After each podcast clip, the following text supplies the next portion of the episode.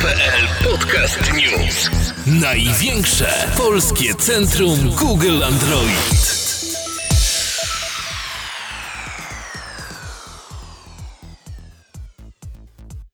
Witamy Was, słuchacze Android.com.pl w 45. podcaście Android.com.pl. Dzisiejsze nagranie jak zazwyczaj rozpoczynamy od gorącego newsa tygodnia, jednak dzisiaj postanowiliśmy wprowadzić nową tradycję i będzie to żenujący żart prowadzącego. Żenujący żart prowadzącego to taki żart, że tutaj jedzie wycieczka sobie do Francji, tam gdzie sobie Napoleon Bonaparte żył i tam sobie ci turyści zwiedzają, no i tam patrzą, w jednym pomieszczeniu leżą dwie czaszki. No i jeden z turystów pyta, czyja jest ta czaszka, ta duża czaszka, to czyja jest? No, tam jeden z tych przewodników mówi, no, że to jest czaszka samego Napoleona Bonaparte. No to wszyscy tam poruszeni, że fajnie, że super. No a ktoś zapytał, czyja jest ta druga czaszka, ta mniejsza czaszka. No i ten przewodnik mówi, że to też Napoleona Bonapartego, a tylko, że jak był młodszy. No, w dzisiejszym podcaście uczestniczyć będą Cezary Zapała, Krzysiek Podlaszewski, Krzysztof Kulpiciński i Grzesiek Kaczmarek. A tutaj dostałem informację z reżyserki, że spaliłem kawał. Przepraszam. Był tak suchy, że nie wiem, jak można było go spalić. Mniejsza o to. Dzisiejszy podcast, jak powiedziałem, nie rozpoczniemy standardowo od gorącego newsa tygodnia. Dlaczego? Dlatego, że będziemy rozmawiać o targach MWC, które delikatnie tutaj ich tematykę poruszyliśmy już w zeszłym podcaście. Natomiast targi jeszcze wtedy były w trakcie, nie zakończyły się. W związku z czym postanowiliśmy tę tematykę poruszyć bardziej tak dogłębnie, gdy już targi dobiegną końca. No i w ten sposób dzisiejsze nagranie rozpoczniemy właśnie od takich ciekawostek, które naszym zdaniem o których warto chwileczkę pomówić.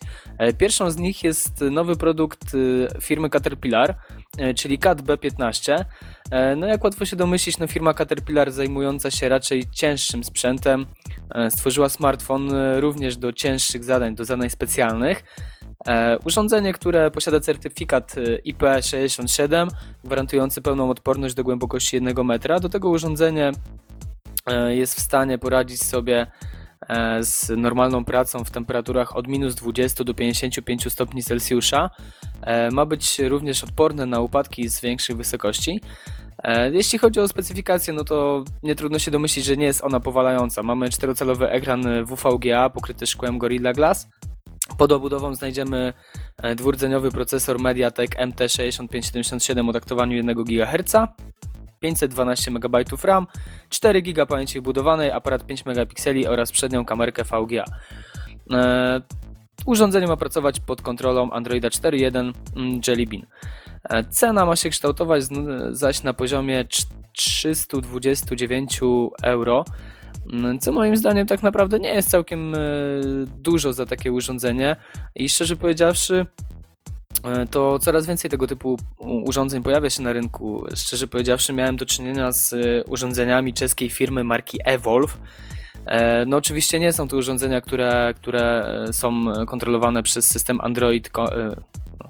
system Android, natomiast bardzo świetnie sprawdzają się w takich, można powiedzieć, ekstremalnych warunkach.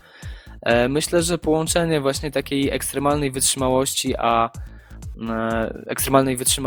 i właśnie możliwości, które oferuje system operacyjny od Google'a, jest świetnym połączeniem, pomimo tego, że specyfikacja nie powala, ale jak wiemy, coś za coś. Panowie, chcecie coś powiedzieć może na temat tego urządzenia? Ja jedno dosłownie zdanie.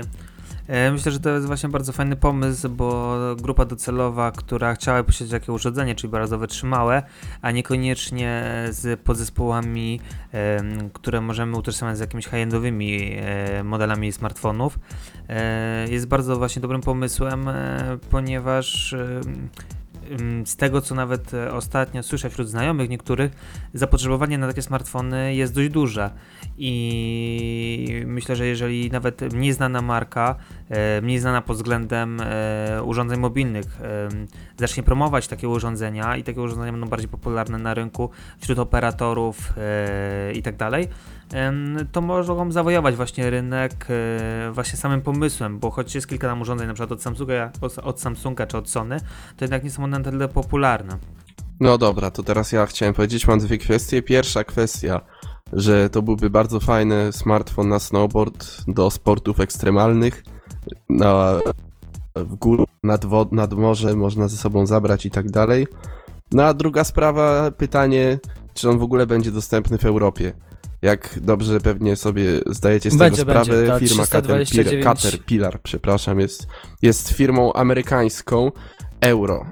A jest, faktycznie, no przepraszam. 329 euro, właśnie nie chciałem się wtrącić. No w każdym razie, jeżeli tak, to faktycznie, jeżeli będzie w Europie, no to fajnie. Tylko czy w Polsce będzie, to też jeszcze inna kwestia, no to już pomińmy. Ale jak za te pieniążki urządzenie bardzo przyzwoite i na pewno jakąś swoją grupę docelową znajdzie. Ja jestem ciekawy, tutaj jeżeli chodzi o wytrzymałość tego urządzenia, czy naprawdę będzie, czy to urządzenie będzie warte tej ceny, ponieważ patrząc na inne smartfony z podobną specyfikacją, tylko bez tych dodatków typu milion certyfikatów i jakieś wzmacniane plecki, cokolwiek, wzmacniane szkła itp. itd., to takie smartfony można kupić za około 150-170 euro. Czyli czy warto jest dopłacić 2 razy tyle za to urządzenie o podobnej specyfikacji, mimo że wiadomo, no jest to urządzenie, które na pewno ma być jakieś specjalistyczne i takie dla ludzi, z przeznaczeniem dla ludzi, którzy pracują w jakichś tam trudnych warunkach na przykład. Wysłuchajcie, to jest też tak, że ten telefon może mieć wzięcie właśnie, bo jest skierowany do konkretnej grupy docelowej, to jest tak samo, jakbyś miał kupić telefon, który podzespołami nie szokuje w żaden sposób, jest na przykład bardzo budżetowym modelem, ale ma właśnie obudowę Hello Kitty czy tam Smurfów i grupa docelowa będzie chciała ten telefon, bo ma to ten dodatek, który nie mają inne. No tak, ale obudowa Hello Kitty to nie jest to samo, co wzmacniane plecki i certyfikaty, które... No ale zobacz, jest logo Caterpillar, to już się bardzo pozytywnie kojarzy, jakby nie patrzeć. Mają porównywalną specyfikację, mają to logo Gigabajta. Nie, Gigabajt. Gigabajt? O tak. Kurde. No ale no mniejsza z tym. To ja może podsumuję, nie wiem, bo w takim razie ty, Krzysiek, musiałeś mówić o jakichś urządzeniach, z którymi ja nie miałem styczności, bo tak naprawdę ja spotkałem się do tej pory z Samsungiem Xcover i Sony Ericsson bodajże. Nie, ja właśnie mówię, że one nie mają żadnych wzmacnianych plecków, to nie są urządzenia przeznaczone na trudne warunki, tylko mają po prostu podobne specyfikacje, ale kosztują 2 razy mniej. Rozumiem. Dlatego jestem właśnie ciekawy, czy opłaci się dopłacić 2 razy tyle za takie urządzenie. No to ja ci powiem, że na pewno, bo konkurencji dla tego urządzenia nie ma. Te produkty, o których powiedziałem, czyli ten Sony Ericsson bodajże Live i Xcover, które są takie najbardziej z tych produktów, które charakteryzują się tym certyfikatem. Xperia Go. No na przykład, one też mają te certyfikaty, ten wygląda naprawdę, widać, że jest solidny, i jeżeli nawet upadnie z dużej wysokości, czy też gdzieś tam w błoto sobie wpadnie, to mu się, zakładam, że nic nie stanie, tak jak o tych produktach, o których mówiłem, tylko że bez systemu Android. No i myślę, że na pewno będzie warto za to zapłacić. No i moim zdaniem powinien powstać dodatkowy certyfikat, który właśnie też by bardziej precyzował możliwości takie wytrzymałościowe tego urządzenia, bo jak wiemy, ten certyfikat IP67 nie jest taki znowuż ciężki, powiedzmy, do osiągnięcia i takie przeciętne urządzenia, które jeżeli nam spadną i się potłuką, mogą taki certyfikat sobie śmiało dostać, natomiast właśnie coś takiego, co wyznaczałoby, że produkt jest do naprawdę ekstremalnych zadań. No ale dobra, zobaczymy, jak to będzie wyglądało w praktyce. Może przejdziemy do kolejnego tematu. Krzysiek z tej strony. Opowiem wam o tablecie Xperia Tablet Z. Już jakiś czas temu opowiadaliśmy o tym tablecie, natomiast na targach MWC Sony oficjalnie pokazało ten tablet, i też udostępniło szczegółowe informacje dotyczące jego premiery i tego, jak będzie się kształtować jego cena i tak dalej. No więc gwoli przypomnienia, Sony Xperia Tablet Z zostanie wyposażony w procesor Qualcomm Snapdragon S4 Pro, taktowany zegarem 1,5 GHz. Wspomagany on będzie 2 GB pamięci RAM. Obraz będzie wyświetlany na ekranie o rozdzielczości 1920x1200 pikseli. Oczywiście wyposażony zostanie w system Android Jelly Bean 4.1. Wszystko zostanie uzupełnione 16 lub 32 GB wbudowanej pamięci oraz slotem na karty microSD. Waga sprzętu to niecałe pół kilograma. Co warto zaznaczyć, Sony Xperia Tablet Z jest urządzeniem wodoodpornym, które może wytrzymać na głębokości 1 metra do 30 minut, co jest swego rodzaju nawiązaniem do nowego flagowca Sony, nowego smartfona Sony Xperia Z, który również jest wodoodporny. Xperia Tablet Z ma kosztować $500 w wersji 16 GB pamięci oraz $600 w wersji z 32 GB pamięci. Data premiery została wyznaczona na wiosnę tego roku. No, podzielcie się chłopaki swoimi opiniami na temat tego tabletu. To może zacznę ja w takim razie. No i to jest właśnie to, o czym przed chwileczką mówiłem. Xperia Tablet Z ma normę IP57, czyli gdzie tutaj pierwsza literka odpowiada tak naprawdę za wodoodporność. No tutaj mamy do 30 minut, natomiast przy tym produkcie od Caterpillara no było tam chyba nieograniczony czas pod wodą. Godzina była. No tak, no to w takim razie to jest właśnie taka zasadnicza różnica, jeśli chodzi o normę, bo ta druga literka, ta druga część, nie literka, tylko ta druga cyferka odpowiada za odporność na kurz i zabrudzenia. Dlatego właśnie to jest to, o czym powiedziałem. Natomiast jeśli chodzi o Xperia Tablet Z, to rozmawialiśmy o niej, gdy jeszcze bodajże nie było nic oficjalnie wiadomo, albo było tak tuż po zapowiedzi tej premiery. No, specyfikacja chyba, z tego co pamiętam, była znana i mniej więcej specyfikacja się sprawdziła. Dokładnie. I właśnie to, co mogę powiedzieć, to co powiedziałem wtedy, to o czym rozmawialiśmy, że bardzo fajny produkt, który myślę, że jakościowo będzie mógł stanąć na wysokości zadania w konkurowaniu z iPadem. No bo produkty, które są mocne i mają w sobie Androida, już powstały, chociażby Galaxy Nexus 10, natomiast nie było takiego produktu, który cechowałby się takim super prestiżowym wykończeniem, i to właśnie zakładam, że Xperia Tablet Z w 100% spełni, i w sumie tyle. A powiedzcie, co sądzicie na temat ceny? Poprzednie tablety Sony też nie należały do najtańszych, dlatego szczerze powiedziawszy cena jest troszeczkę wypiłowana, natomiast parametry też są, można powiedzieć, okej. Natomiast to jest też taka cena oficjalna, podobnie jak w przypadku Note'a 10.1, który pojawił się na rynku, taka rynkowa cena rynku wtórnego i tak dalej, będzie zdecydowanie pewnie niższa, może nie wiadomo jak bardziej, ale na pewno niższa, także to też rynek zweryfikuje i praktyka pokaże. Tutaj cena to jest na poziomie właśnie iPada i tylko dziwi mnie fakt, że tutaj nic nie jest wspomniane o wersji z 3G, tak? Bo z tego co ja widzę, że to jest tylko wersja Wi-Fi, tak? Jest, ale będzie też wersja obsługująca LTE. Aha, będzie też wersja obsługująca LTE, to w takim wypadku, jeżeli wyjdzie w takich specyfikacjach, to jest to świetny tablet, który będzie, to jest jeden z najlepszych tabletów, których bym nie kupił. Domyślam się dlaczego, ale mógłbyś sprecyzować. Dlaczego? Ponieważ za takie dosyć wygórowane pieniądze wolałbym kupić Nexusa 10 lub też nawet iPada. Wszystko. Kwestia jest taka, że jednak chociaż, że jestem przywiązany do Androida i też miałem tablety z Androidem, uważam jednak mimo wszystko, że iPad na razie przynajmniej w środowisku tabletowym wygrywa i to o kilka długości. Będę zmuszony cię wyciąć. Fuj. Niestety, to jest moje zdanie, możecie mnie wycinać, jak mnie wytniecie, to będzie smutek, bo nikt nie dowie o tym, ale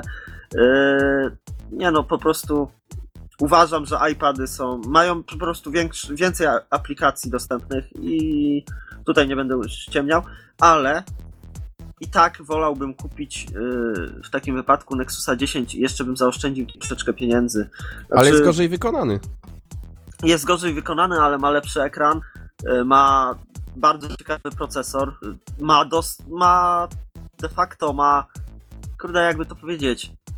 będzie na pewno szybciej aktualizowany i dla mnie nie liczy się ta wodoodporność, ta odporność na kurz, bo ja z tabletem, jeżeli bym kupił w wersji Wi-Fi, to raczej de facto nie wychodziłbym z nim w domu, a również z tabletem się nie kąpię. Więc no, to jest moje takie zdanie. No. Jeżeli się kąpię, no to ja idę do łazienki, żeby się umyć, a nie żeby pykać sobie na tablecie czy przeglądać internet. Od przeglądania internetu mam czas też wyznaczony, więc jak dla mnie jest to przynajmniej dla mnie nieprzydatne. Tak jak mówicie o tej wodoodporności, tak mi się skojarzyło, że ten tablet był trochę większy, to można by traktować jako taką deskę do nauki pływania, chociaż na boce można byłoby go zabrać i pod brzuch coś tak chyba kładzie i można się nauczyć pływać. Ale to nie wiadomo, czy jest niezatapialny, raczej nie bardzo. No fakt, ale ogólnie można by spróbować przekminić to, czy w takich warunkach ekstremalnych spełniłby swoje zadanie, czy te pół godziny by wytrzymał. Inna rzecz to cena, wiadomo, zawsze wygórowana, ale myślę, że to jest kwestia tego, że to jest urządzenie nowe i tak będzie na początku, a w obrębie 2 tygodni albo ostatecznie miesiąca ta cena zostanie zrewidowana przez rynek i wtedy to urządzenie będzie dostępne już po takich bardziej ucywilizowanych właśnie cenach, dlatego tym bym się tak bardzo nie sugerował. No dobra, to myślę, że troszeczkę już na temat Zetki powiedzieliśmy w poprzednich nagraniach, tak jak o tym wspomniałem na początku. I możemy przejść do kolejnego tematu, który zaciekawił nas przy okazji targów MWC w Barcelonie. No jest to produkt, który prawdopodobnie na nasz rynek nie trafi, bo jest to produkt marki NEC, którą niektórzy mogą kojarzyć dawno temu. Z produktu, który swego czasu był u nas dostępny, gdy jeszcze smartfony były szeroko widzianą przyszłością. No mniejsza o to. Produkt, który tutaj na zdjęciu, to nie jest render, zdjęcie w sumie bardziej, ma logo Medias. No, charakteryzuje się tym, że posiada dwa ekrany. Ekran z przodu, ekran z tyłu. Smartfon składa się jak kanapka. Właśnie po złożeniu mamy ekran zarówno z przodu obudowy, jak i z tyłu obudowy. Każdy z tych ekranów ma przekątną 4,6 cala. Każdy z nich dysponuje rozdzielczością 540x960 pikseli. Właśnie urządzenie po rozłożeniu, gdy ekrany połączą się tak jakby w całość, zamienia się w 5,6 calowy tablet. No, grubość po złożeniu to 12 mm, więc szczerze powiedziawszy nie jest to jakaś kosmicznie duża wartość, aczkolwiek najcieniej też nie jest. Natomiast mając takie możliwości, myślę, że fajnie. Całość sercem całości jest dwurdzeniowy Snapdragon S4 o taktowaniu 1,5 GHz. Smartfon posiada 1 GB pamięci RAM, 16 GB pamięci wbudowanej, slot na karty microSD, 8-megapikselowy aparat, no i 2100 mAh, jeśli chodzi o baterię. No i to, szczerze powiedziawszy, tak jak tutaj nasz redakcyjny kolega napisał, wydaje się być kompletnym nieporozumieniem, ja się pod tym podpisuję. Wszystko ma działać pod kontrolą Androida Jelly Bean 4.1. No szczerze powiedziawszy, NEC jest firmą, która wprowadza niesamowite innowacje, chociaż akurat z tego co pamiętam, to bardzo podobny smartfon, tylko wtedy ekrany składały się bodajże do środka, działało to na zasadzie podobnej do Sony Tablet P. Zaprezentował w zeszłym roku, także oni lubią takie jakieś wydziwione cuda, za co ja ich na przykład bardzo osobiście lubię, natomiast myślę, że też możemy troszeczkę po tym temacie polecić tak pobłażliwie, bo wątpię, że ten produkt w ogóle będzie kompatybilny, nawet jeżeli uda się komuś go kupić z naszymi sieciami. No ale co powiecie na taki pomysł, taką innowację i wprowadzanie tego typu rozwiązań? Szczerze mówiąc, nie jestem do tego przekonany jakoś za bardzo. Wydaje mi się, że grubość jakby nie przemawia na korzyść tego korzystania z tego urządzenia jako smartfona. Natomiast jeżeli patrzeć by na to jako na tablet, to ma troszkę za mały ekran. jako tablet. Więc według mojej opinii takie urządzenie raczej nie ma sensu. Sam pomysł i uważam, że jest bardzo fajny pod takim względem, że teraz rynek jest tak przesycony różnymi urządzeniami, że każdy producent musi zastanawiać się, jak tu przekonać jakichś użytkowników do siebie. I to jest po prostu pomysł na przekonanie jakiejś tam pewnej niszy, która być może jeszcze nie wie, że chce takie urządzenie, ale jednak zdecyduje się pod wpływem reklamy, czy po prostu samego zauważenia, że takie coś dostępne jest na rynku. A ja tutaj częściowo się zgodzę z Krzyśkiem, ponieważ uważam, że 5,6 cala jest to zdecydowanie za mało na tablet. Jeżeli chciałbym kupić urządzenie uniwersalne, czyli zastępujące mi i smartfon, i tablet, kupiłbym najprawdopodobniej Padfona, Asusa Padfon. A jeszcze druga kwestia jest to, że pomiędzy tymi ekranami mimo wszystko jest przerwa i jeżeli te ekrany wyświetlałyby zupełnie dwie różne rzeczy, no to się mija z celem. Jeżeli wyświetlałyby tą samą rzecz, no to jednak ta przerwa by zdecydowanie przeszkadzała, na pewno przy dotyku, jeżeli byśmy chcieli przelecieć pomiędzy jednym a drugim ekranem.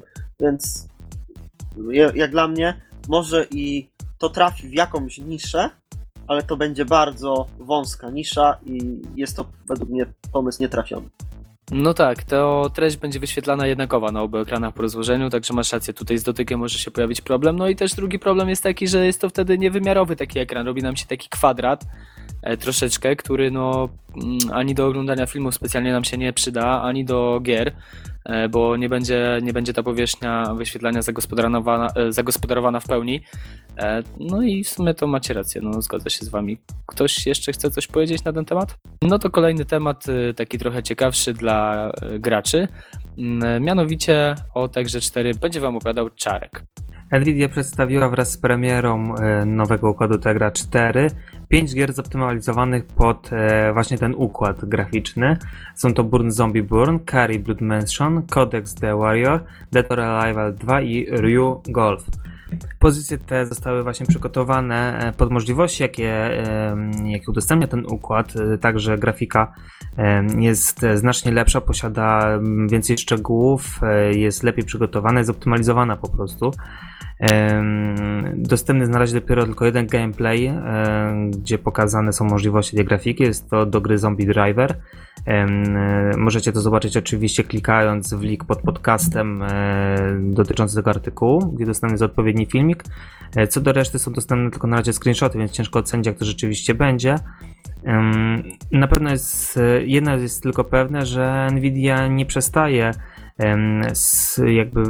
skupować gier, które są stworzone specjalnie dla Tegry 4 i przekonywać producentów do tworzenia takich gier, co powoduje, że układ ten jest pewnego rodzaju smakowitym kąskiem dla osób, które kochają gry i grają gry na co dzień, także na smartfonach. No i co sądzicie ogólnie o tych grach, o możliwościach, jakie są przedstawione między innymi na tym gameplayu, i czy uważacie, że ten pomysł sprawdza się już po kilku latach, bo Nvidia już od jakiegoś czasu stosuje ten sam jeden trik? Ja się zastanawiam, czy jakby to porównać wydajność oferowana, bo to nie jest porównywalne bezpośrednio, ale wydajność oferowana przez Tegrę 4, czy jest już na równi z wydajnością oferowaną przez konsole jeszcze obecnej generacji, czyli Xboxem 360 i PlayStation 3, czy Tegra 4 dorównała tym konsolom? Jeżeli tak, no to byłaby to dobra opcja właśnie na kolejną konsolę stacjonarną typu Uya, bo jak już wiemy, Uya ma być kontynuowana. Także ja bym Tegrę 4 widział właśnie nie w smartfonach, bo mimo że to jest dobry układ służący przede wszystkim do gier, wolałbym ją widzieć w konsolach.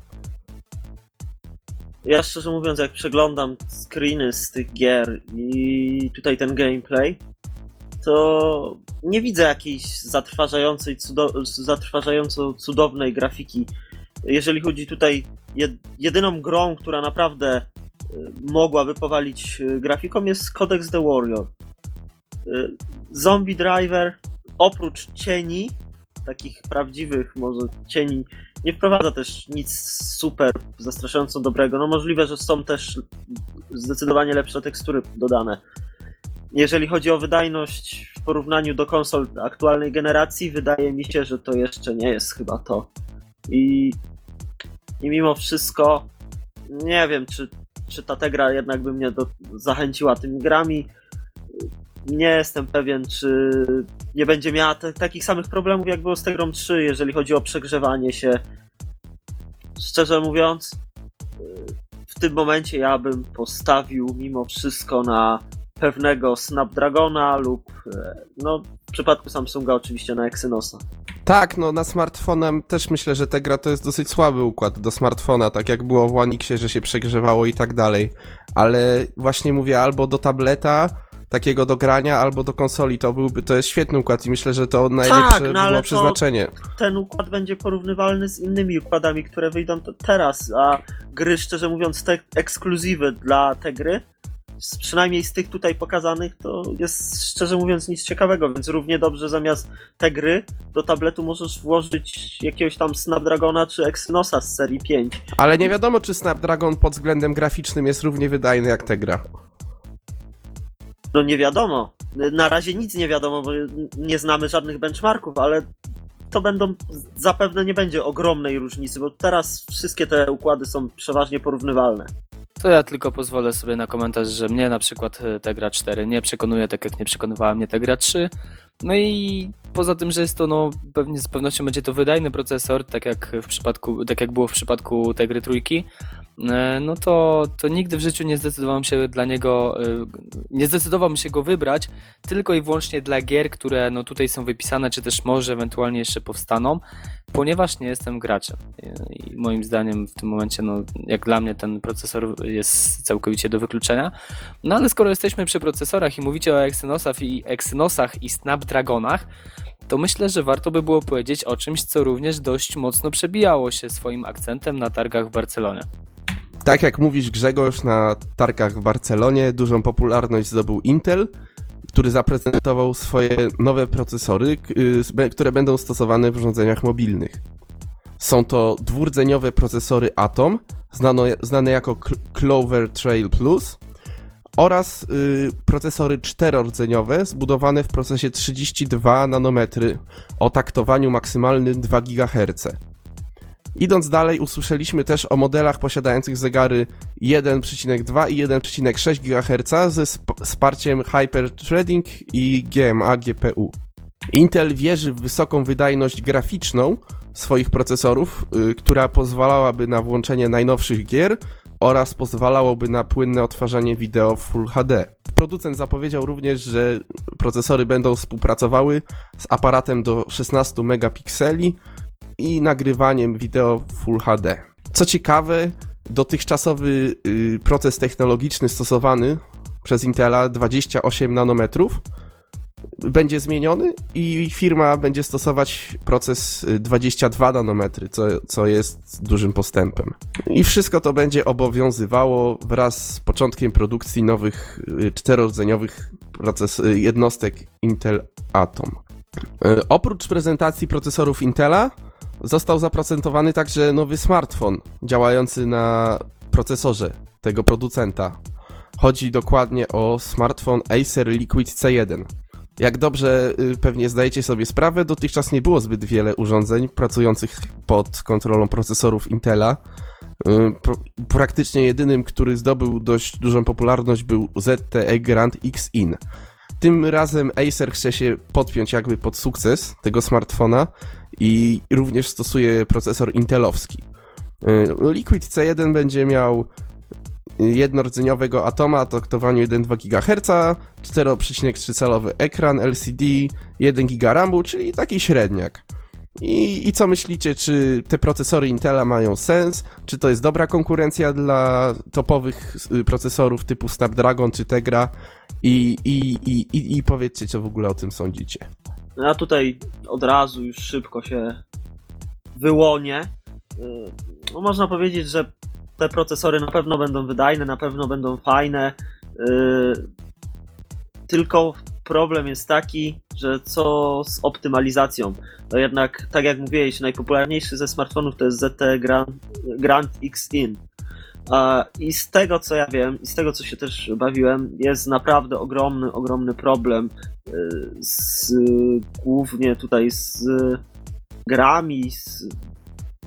No, jeżeli właśnie chcemy taki procesor w naszym smartfonie, no to najprawdopodobniej najczęściej też również on jest wykorzystywany do grania, ale również do aplikacji, które wykorzystują grafikę 3D, jak niektóre aplikacje nawigacyjne. I tutaj zaczyna się problem właśnie, czy po zakupie smartfonu z takim procesorem połowa aplikacji, które zakupiliśmy w Google Play, może okazać się bezużyteczna.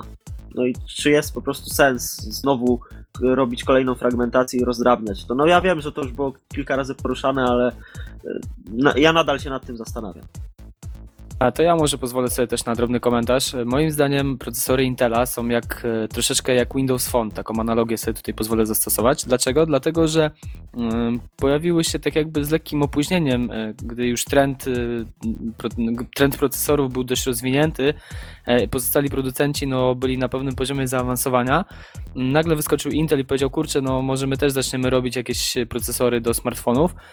No i niestety tak to teraz wygląda, że muszą bardzo mocno nadrabiać, muszą pokazać się z dobrej strony, i też troszeczkę tak jakby o uwagę producentów urządzeń właśnie pozabiegać.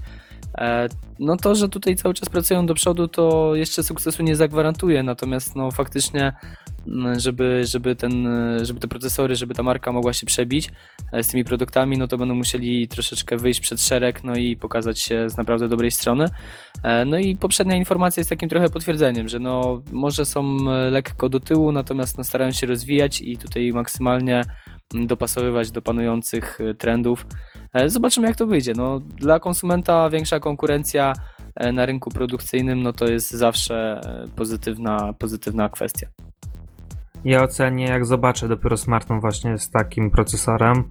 Póki co na razie wstrzymuję się od głosu, bo nie będę oceniał tam czy w tą stronę, bo po prostu nie wiem, czego mogę się spodziewać tak naprawdę.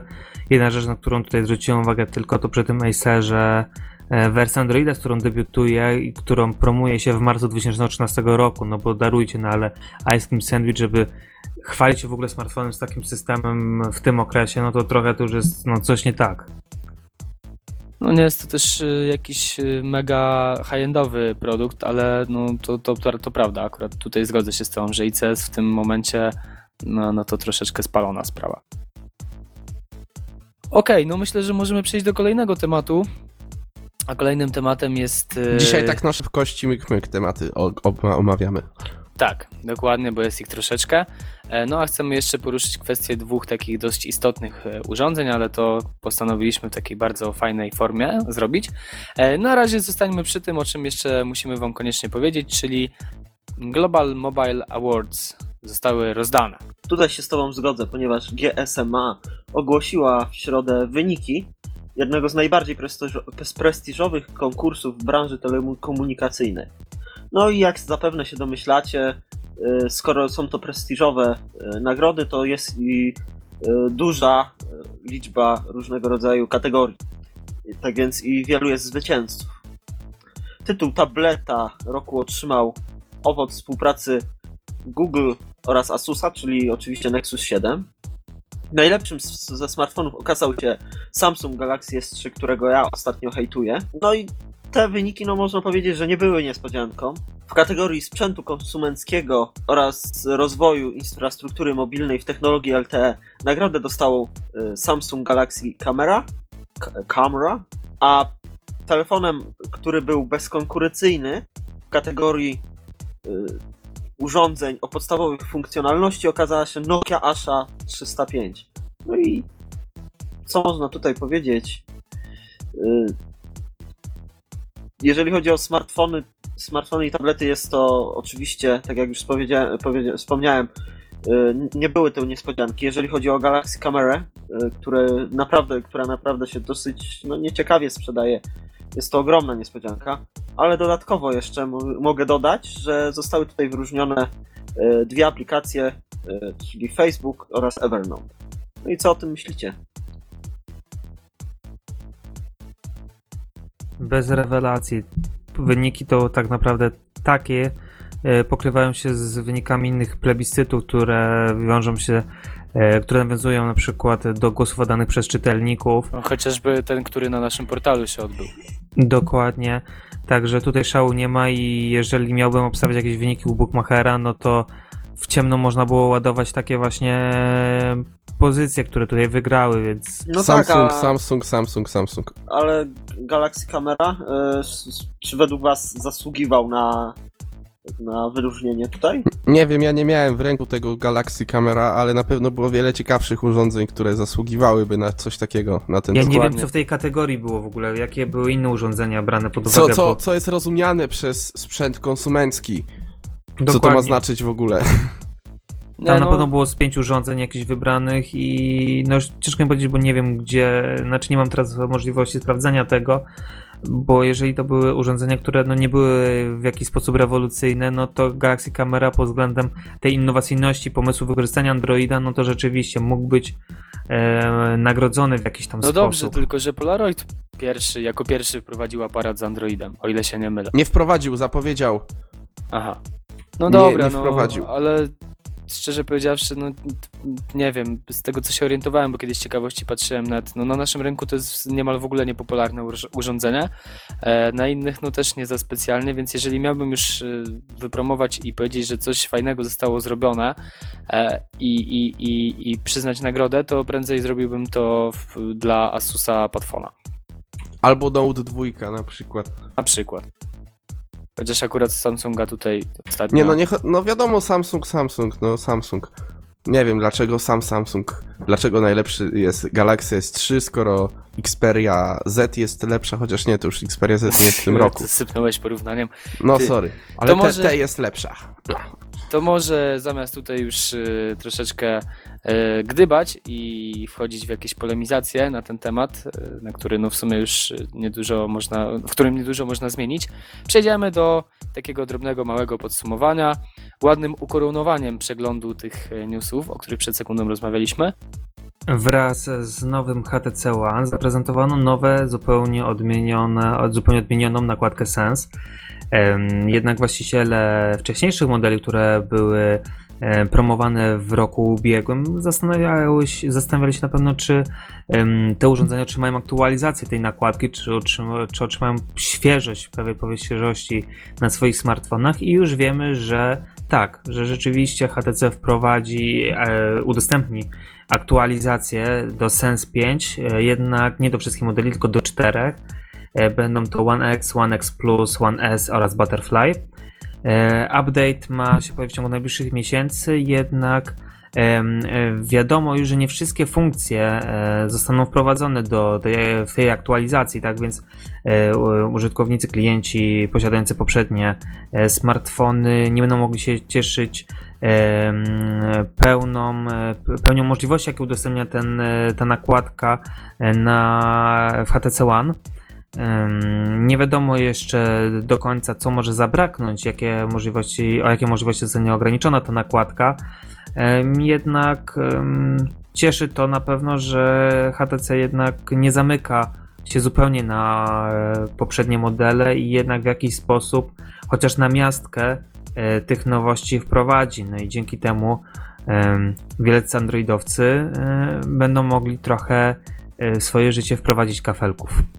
No ja tutaj mogę powiedzieć, że no widać zdecydowany postęp, chociaż to jeszcze nie jest to, co można by było sobie życzyć.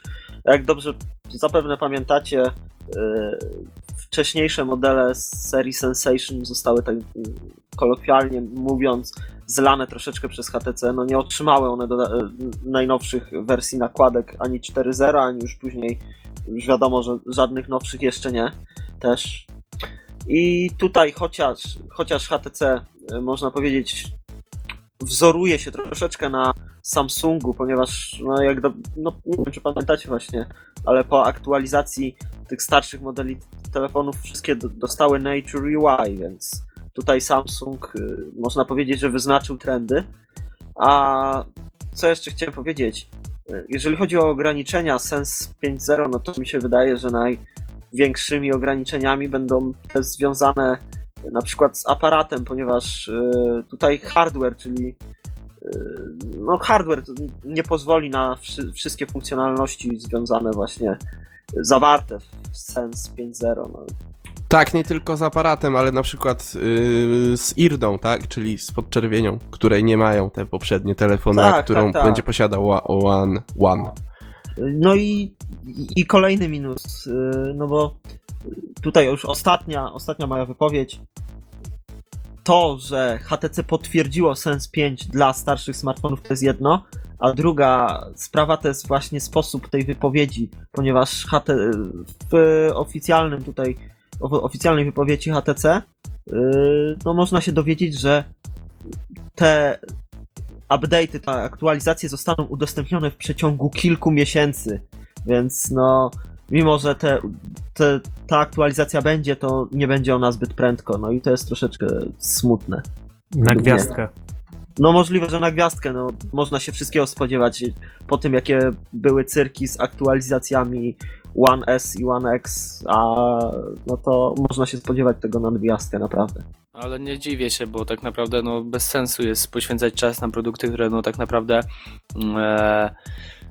można powiedzieć no to, że przeszłość to jedno, bo to może nie jest sensem mojej wypowiedzi, ale no HTC jest w sytuacji, w jakiej jest i tak naprawdę patrzenie teraz wstecz i jeszcze tam poświęcanie środków na to, żeby jakieś tam poprzednie, można powiedzieć, wrażenie złe zatrzeć, no nie jestem w stanie tego tak ładnie ubrać słowa. W każdym razie no oni raczej troszeczkę chcą tak jakby zrobić takie cięcie i powiedzieć dobra, rozpoczynamy nowy etap, wydaliśmy nowy flagowy smartfon, tak, no na nim będziemy się bazować, troszeczkę zmienić politykę, no i tak naprawdę no tą przeszłość od siebie odciąć już i tak niespecjalnie się oglądać za siebie, tylko raczej patrzeć przed siebie.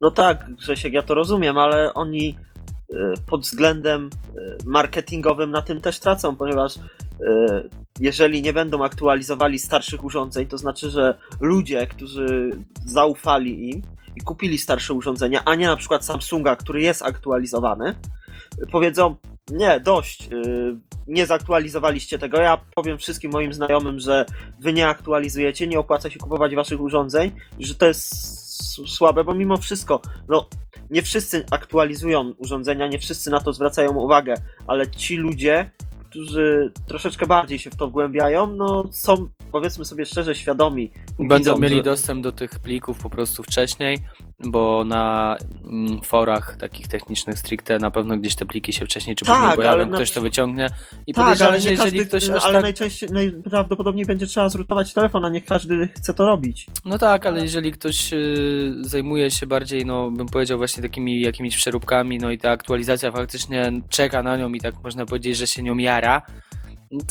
ale niekoniecznie każdy, który czeka na aktualizację, zajmuje się przerabianiem romów czy wgrywaniem jakichś custom albo romów. Ma na to czas. No dobrze. Albo ma na to czas. No to ja to rozumiem, tylko że zrozum też, bo my na to patrzymy z takiej, stoimy po jednej stronie, rozumiesz? I nam jest ciężko sobie uświadomić, że jest miliardy ludzi i jest to, śmiało mogę pójść o zakład, że więcej jak 70% użytkowników Androida, którzy po prostu korzystają, spora część z tych 70% niech to będzie, nawet nie potrafi sobie zmienić tam układu pulpitu, to jest raz, ale też nie o to chodzi, tylko że w większości no ktoś tam sobie poukłada, tak, te swoje widżety, te swoje kafelki, spersonalizuje ten smartfon i to czy aktualizacja będzie, czy nie będzie, no to w większości ścieka, rozumiesz, no jest po prostu wysublimowana grona osób. Te osoby wtedy nie patrzą na markę HTC jako na dobrą markę, tylko oni biorą telefon taki, jaki im dadzą.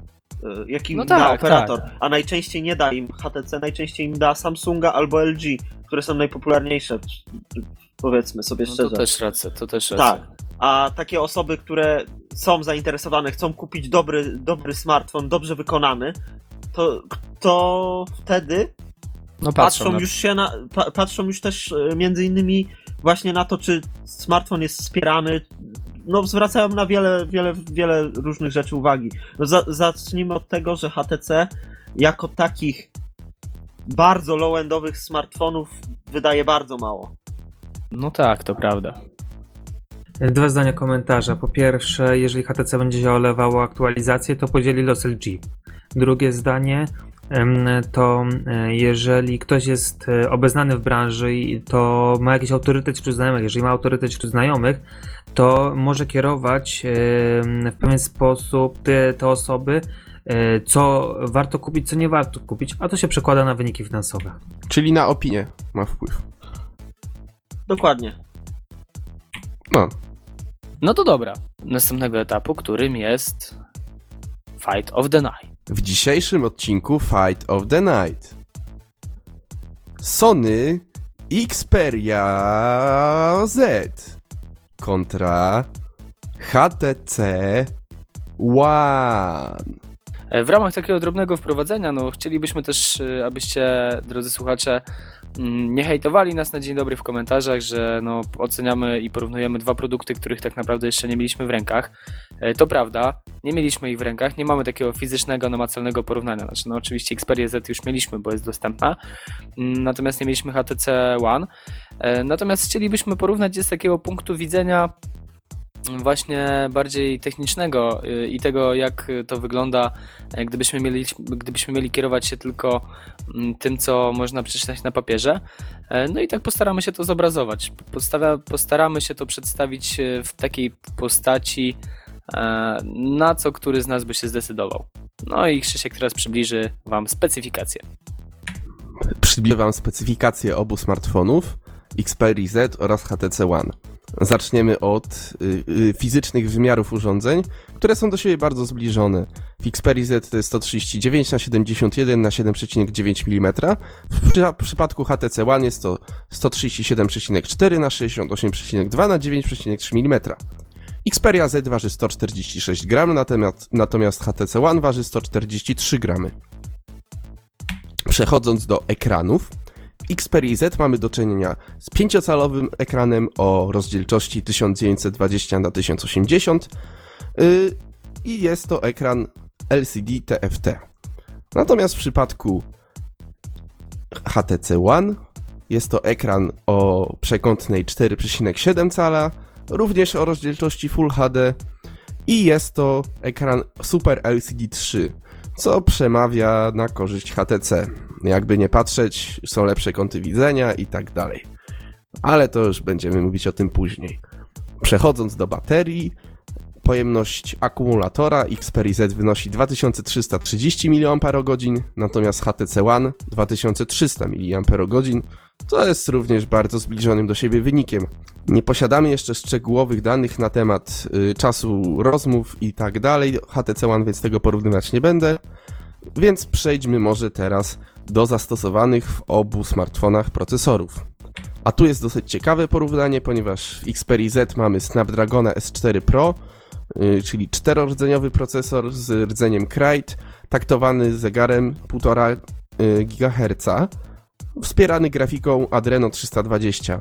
Natomiast w HTC One mamy nowszy układ Snapdragon 600, który jest taktowany zegarem 1,7 GHz, z układem Krait 300, z rdzeniem, przepraszam, Krait 300, również z grafiką Adreno 320, więc tutaj jest troszkę przewagi ma HTC One, chociaż nie sądzę, żeby to była zbyt duża różnica. No i również oczywiście 2 GB RAM-u pamięci w obu urządzeniach. Wbudowana pamięć wewnętrzna Xperia Z to jest 16 GB, natomiast HTC One jest to 32 GB, ale z kolei w Xperia Z mamy możliwość rozszerzyć ją za pomocą kart microSD, czego nie doświadczymy w HTC One. Przechodząc dalej, przejdźmy do aparatów. Aparat Xperia Z ma matrycę o rozdzielczości 13,1 megapiksela z diodą LED. Natomiast w HTC One są to zaledwie 4 megapiksele, jednak jak to nazwał producent, są to tak zwane ultrapiksele, czyli ich fizyczna wielkość matrycy jest większa niż w przypadku zwykłych matryc stosowanych w smartfonach, co przemawia na korzyść tego urządzenia, ponieważ jasność jest większa, więcej światła dociera, no i jakość fotek jest znacznie lepsza. Oczywiście oba urządzenia nagrywają wideo w rozdzielczości Full HD, I co tu jeszcze można powiedzieć? A, przednia kamerka w Xperia Z 2,2 megapiksela, przednia kamerka w HTC One 2,1 megapiksela, czyli prawie to samo. No to i z tych najważniejszych rzeczy, tak, chyba tyle. No to mogę być teraz takim trollem? Troll. Tak. No tutaj, Krzysiek, jak czytałeś specyfikację, to powiedziałeś, że jeżeli chodzi o wydajność, to nie powinno być ogromnej różnicy. No, jeżeli chodzi tutaj o to, to Snapdragon 600 jest tak jakby bardzo mocno ulepszoną wersją Snapdragona właśnie S4 Pro i różnica tutaj, przynajmniej początkowa w benchmarkach, jest około dwukrotnie większa wydajność na korzyść HTC. Tak, szczerze nie patrzyłem w te benchmarki, nie interesowałem się tym za bardzo, nie miałem nawet czasu na to za bardzo, także jeżeli jakąś gafę popełniłem, to przepraszam. Nie, to nie jest taka w sumie gafa, no bo to wiesz, benchmarki zawsze też troszeczkę kłamią, nie? I to też jest tak. W każdym razie mimo wszystko różnica jest dosyć duża, więc tak to troszeczkę potroluję. No aktualnie, mogę się wtrącić, na chwilę aktualną jest tak, że wszystkie gry i wymagające aplikacje i filmy będą chodzić na obu urządzeniach, a na HTC One będą chodzić jeszcze dwa razy bardziej. Będą dwa razy bardziej. Będą miały dwa razy więcej FPS-ów. Będą tak szybko chodzić, że ty się nawet nie zorientujesz. Jak będziesz grał w Wigilię w Radomiu, to baba z Radomia tak będzie szybko ci chycać 3 cytryny, że nie zdążysz nawet zobaczyć. W ogóle to jest gra z elementami nierealistycznymi. Pamiętaj, bo tam jest więcej łap niż jest bab.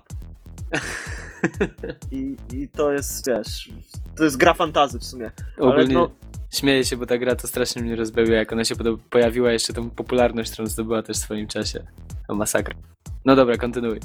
No, a jeżeli chodzi o same te smartfony, no ja zdecydowanie wybrałbym tutaj mimo wszystko HTC. Już kiedyś nawet o tym rozmawialiśmy na podcaście i tak strasznie wszyscy cieszyliście się z tej Xperia Z. Mi się też podoba i tutaj nie zaprzeczę, ale zapytałem się, co z HTC? A, HTC. No, w tym momencie według mnie bez wątpienia HTC tutaj wygrywa i ja się bawiłem Xperią Z, ona jest troszeczkę nieporęczna jak na taki smartfon. HTC jest tutaj i mniejszy, i ma bardziej obudowę, co no dzięki czemu lepiej leży w ręce i w dłoni. No i jest według mnie mimo wszystko lepiej wykonany. No ja się boję tego szkła.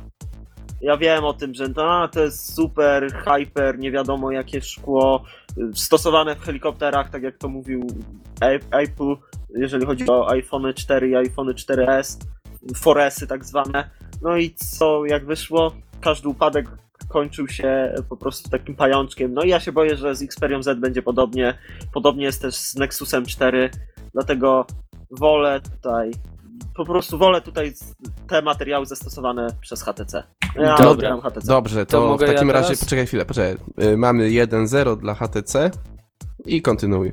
Dobra, no to może teraz ja się troszeczkę wypowiem. Tak jak tutaj trafnie zauważyliście, 1-0, właśnie w ten sposób chciałbym, żeby właśnie to przeprowadzić, to porównanie.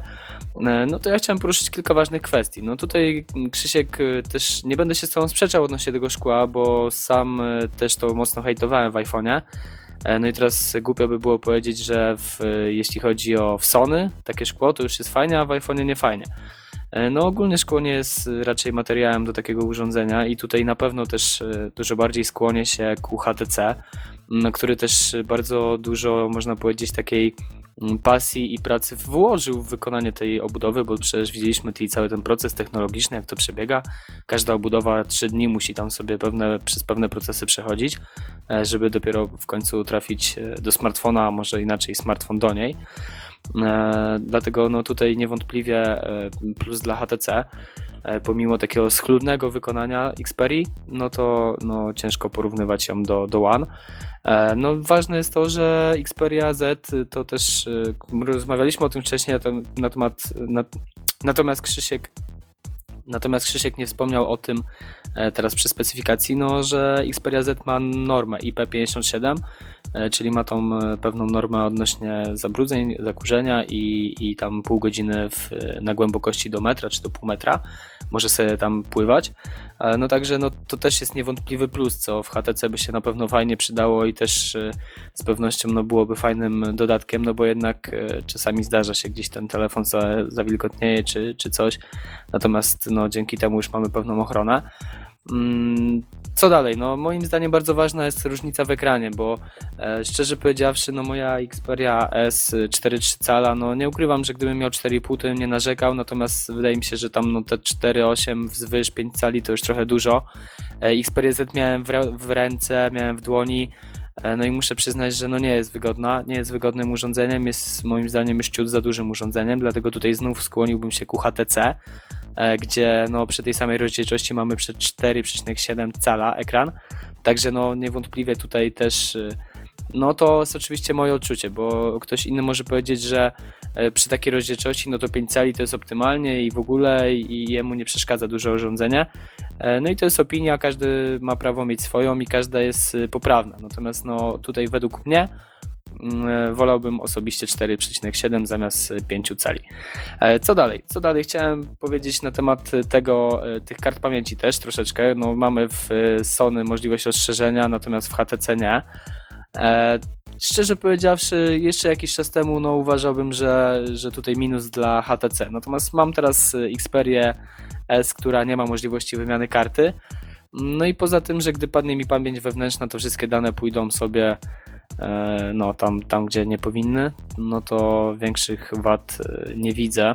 No tak, tylko że na przykład popatrz na to, Grzesiek, że mi w przeciągu ostatniego 2 miesięcy wpadły 2 karty pamięci, więc no właśnie. Równie to samo się dzieje z kartami pamięci, nawet częściej. Tak, tylko że no wiesz, telefon jak ci się uszkodzi na przykład i tak dalej, no karta, no to ty jesteś takim, można powiedzieć, trochę ewenementem, no po prostu masz pecha, można powiedzieć, do tych kart. Nie spotkałem się z nikim, kto no może jedną osobę, 2 w życiu spotkałem, którym faktycznie karta się pamięci zepsuła, no ty możesz być drugą na przykład.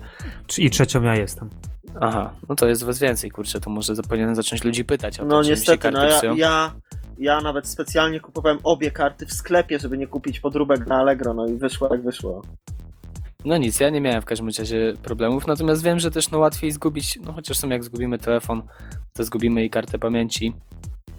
No to może nie jest jakiś tam argument. Dlatego no w sumie generalnie rzecz biorąc zacząłem tutaj sam ze sobą polemizować, ale to co chciałem powiedzieć, no to w tym momencie no faktycznie no nie mamy możliwości tak szybko wyeksportować też tych danych za pośrednictwem karty, czy też gdy telefon sam w sobie się zepsuje, ale też mamy szybsze działanie, bo no niestety karty troszeczkę jednak potrafią, no wpływają na płynność działania. No tutaj mamy 16 giga w Xperii, także no to też nie ma dramatu, aczkolwiek no tutaj bym wielkiej różnicy nie robił i też nie wiem na korzyść którego z urządzeń bym mógł się przychylić, któremu. Co jeszcze też jest ważne, no nakładka, tak? Przede wszystkim Sense 5.0, który no w Xperii launcher standardowy jest no fajny, nie da się powiedzieć, że nie, natomiast no to, co przedstawiło HTC, jest bezkonkurencyjne, no i tutaj też myślę, że nie ma sensu na ten temat zbyt wiele się rozwijać. No i coś, co zostawiłem sobie na koniec jako taką wisienkę na torcie, to aparat. No 13 megapikseli, czyli takie właśnie marketingowe, napchane, super fajne, 13 megapikseli w Xperia Z i 4 megapiksele w HTC. No HTC podjęło rękawice i myślę, że no będzie troszeczkę ich kosztowało energii, no i jakichś tam środków wyperswadowanie klientom. To, że te 4 megapiksele są lepsze niż te 13 na przykład w Xperia Z, tylko ciekaw jestem, czy to będzie takie dość szybkie i łatwe i przyjemne. Natomiast no, moim zdaniem to jest ogromny krok i ogromny sukces i wielkie brawa dla Tajwańczyków właśnie za ten pomysł. No i za to, co zrobili właśnie tutaj z tym aparatem, zakończyli tą bezsensowną walkę na megapiksele i zrobili wreszcie coś, co faktycznie wpłynie na jakość, a nie na taką sztuczną jakość, można powiedzieć, tych zdjęć. No i moim zdaniem, ja również osobiście po premierze HTC One zmieniłem swoje upodobania z Xperia Z właśnie na produkt od Tajwańczyków i będę się skłaniał ku zakupowi HTC One. A więc mamy 2-0 dla HTC. Cezary, twoja kolej. Ja bardzo krótko będę mówił na ten temat, ponieważ akurat przede mną leży Sony Xperia Z, ponieważ zajmę się testami. Dlatego nie chcę za bardzo spoilerować tego, co będzie w recenzji zawarte. Ogólnie, Grzesiek, mówiłeś na temat dużego rozmiaru. Jak patrząc na dane, które tutaj są dostępne, to rozmiar tak naprawdę nie jest duży, bo mimo że ekran jest 4,7 do 5 cali w porównaniu, to wymiary różnią się o 1,5 cm. To jest akurat tak w sumie nie aż tak dużo, choć fakt jest faktem, że Xperia Z trzyma się ciut niewygodnie i to trzeba przyznać, bo no jest duża i są takie miejsca, że trzymając jedną ręką, kciukiem nie dotknę ekranu na poskosie. Poczekaj, że się wtrącę, sorry, za HTC jest grubsza i to dosyć dużo. Tak, o, właśnie, dodatkowo HTC jest grubsze, więc to też tak. Tylko że Xperia Z jest płaska i w każdym miejscu obudowy ma tą samą grubość, a HTC jest obłe i ona jest tu jest podana grubość w najgrubszym miejscu, a po bokach jest ono węższy i jest łatwiejszy do objęcia ręką, więc to jest też troszeczkę co innego. No tak, tylko że to co mówisz to taka jeszcze trochę teoria, bo w rękach go nie miałeś i tak mówisz, bo zakładasz. No tak, mówię, ale to jest, on jest podobnych gabarytów jak HTC One X czy SGS3, no tak, to można mniej więcej porównywać. Różnica między X-em a S3 no nie jest, znaczy między HTC One a Galaxy S3 duża nie jest. No i Czarek, tutaj też troszeczkę nie zgodzę się z tą, bo uważam, że 1,5 centymetra to jednak no jest troszeczkę. Dobra, Czarek, masz coś do dodania? Powiedz, jaki wybór? Myślę, żeby dać jakąkolwiek szansę Xperii Z w tym porównaniu, na nią bym zagłosował. No dobrze, w takim razie dla mnie pozostaje głos końcowy. Ja wam powiem tak, przede wszystkim Xperia Z miałem już w rękach, dzisiaj sobie oglądałem w markecie elektronicznym, trochę pomacałem sobie, trochę pobawiłem się i mi się spodobała, szczerze mówiąc. Spodobała mi się na tyle, że zmieniłbym swoją T, którą obecnie posiadam, na Z-kę. Nie byłem do tego przekonany, bo myślałem, że będzie trochę za duża dla mnie. Okazało się, że jest do wytrzymania ten rozmiar, że nie jest tragiczny. Ekran zajmuje na tyle dużo miejsca w stosunku do całej obudowy, że to jest jeszcze do zniesienia. Natomiast co do HTC-ka, co do One, chciałem powiedzieć tak, dużo powiedzieliście, już naprawdę dużo. Co do aparatu, aparat szczerze mnie nie obchodzi, bo nie korzystam z aparatu praktycznie wcale, także te ultrapiksele fajnie, że są, ale mnie to nie interesuje. Po drugie, głośniki fajnie, że są, ale mi się nie przydadzą, jak oglądam sobie przed snem jakiś filmik, wystarczy mi to, co jest w Sony. Po trzecie, nakładka, mimo że nie widziałem jej jeszcze w akcji praktycznie, trochę tam tylko co na filmikach było, ale to takie macanie przez szybę, to nakładka mi się nie spodobała.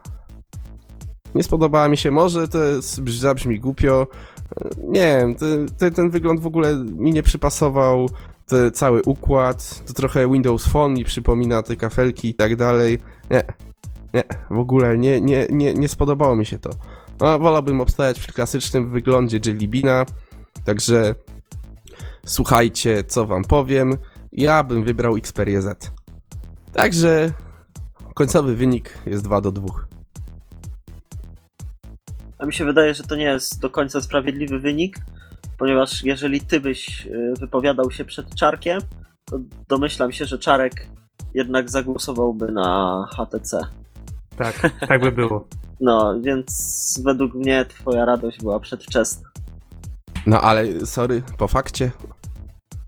Czy panowie, musimy wziąć pod uwagę to, że oba produkty to urządzenia nowe, high-endowe i takie naprawdę, no można powiedzieć, lekko mieszające na rynku, bo zarówno HTC One, jak i Xperia Z są smartfonami bardzo dobrze wykonanymi. Oba mają jakieś cechy, które no wyróżniają ich, można powiedzieć, na tle tego, z czym mieliśmy do czynienia do tej pory. Już nie mówię tylko o parametrach technicznych, ale właśnie tutaj ta szklana obudowa, czy tutaj też ta metalowa obudowa. Tutaj mamy w Sony mamy ten certyfikat, tak? W HTC mamy te boom sound i tak dalej, te wszystkie bariery. Także no szczerze powiedziawszy, to jest taki wybór między dwoma bardzo zbliżonymi produktami, no tylko tyle, że No też tak, HTC wyszedł troszeczkę później, gdyby było odwrotnie, no to też już nie moglibyśmy do tego podejść, bo z HTC już zdążylibyśmy się troszkę oswoić, a Xperia Z byłaby taką nowością, dlatego no nie jest to takie do końca obiektywne, no i... Jest obiektywne, bo to jest jedna seria high-endowych smartfonów, które wyszły na początku roku, już też nie przesadzaj, no. Dokładnie, no to są smartfony high-endowe przeznaczone na ten sam rok. Dokładnie. Nieważne, czy one wychodzą w różnych miesiącach, one są przeznaczone na ten sam rok, więc mają ze sobą konkurować. Dobrze, tylko że my już zdążyliśmy się pocieszyć z Xperia Z i my, zanim pojawił się HTC One, to jaraliśmy się Xperia Z jak pochodnia, a teraz jak pojawił się HTC One, no to też troszeczkę pewne zdania się pozmieniały, tak? Ja się nim nie jaram, szczerze. Nie jaram się tym HTC-kiem. Mimo, że fajnie wygląda, jest dobrze wykonany, Zetka jest o wiele fajniejsza. Moim zdaniem przynajmniej. A dla mnie jeszcze takim ważnym czynnikiem, który też myślę, że warto poruszyć by było na sam koniec, w ramach takiego drobnego podsumowania, będzie cena. Bo jeżeli cena będzie znacząco różniła te dwa produkty, to myślę, że będzie dużym wyznacznikiem tego, czy w kieszeni potencjalnego nabywcy znajdzie się produkt od Sony, czy znajdzie się produkt od HTC. I myślę, że tą rewelacją możemy dzisiejsze nagranie zakończyć. Panowie, coś jeszcze na ten temat? Rewelacja jak zwykle rewelacyjna. Aha. No to w takim razie dziękujemy wam wszystkim za wysłuchanie. Trzymajcie się, no i do usłyszenia następnym razem. Cześć. Na razie. Na razie papa i pamiętajcie, Xperia Z jest lepsza od HTC One. Trzymajcie się i on kłamie. Więcej newsów znajdziesz na Android.com.pl, największym polskim centrum Google Android.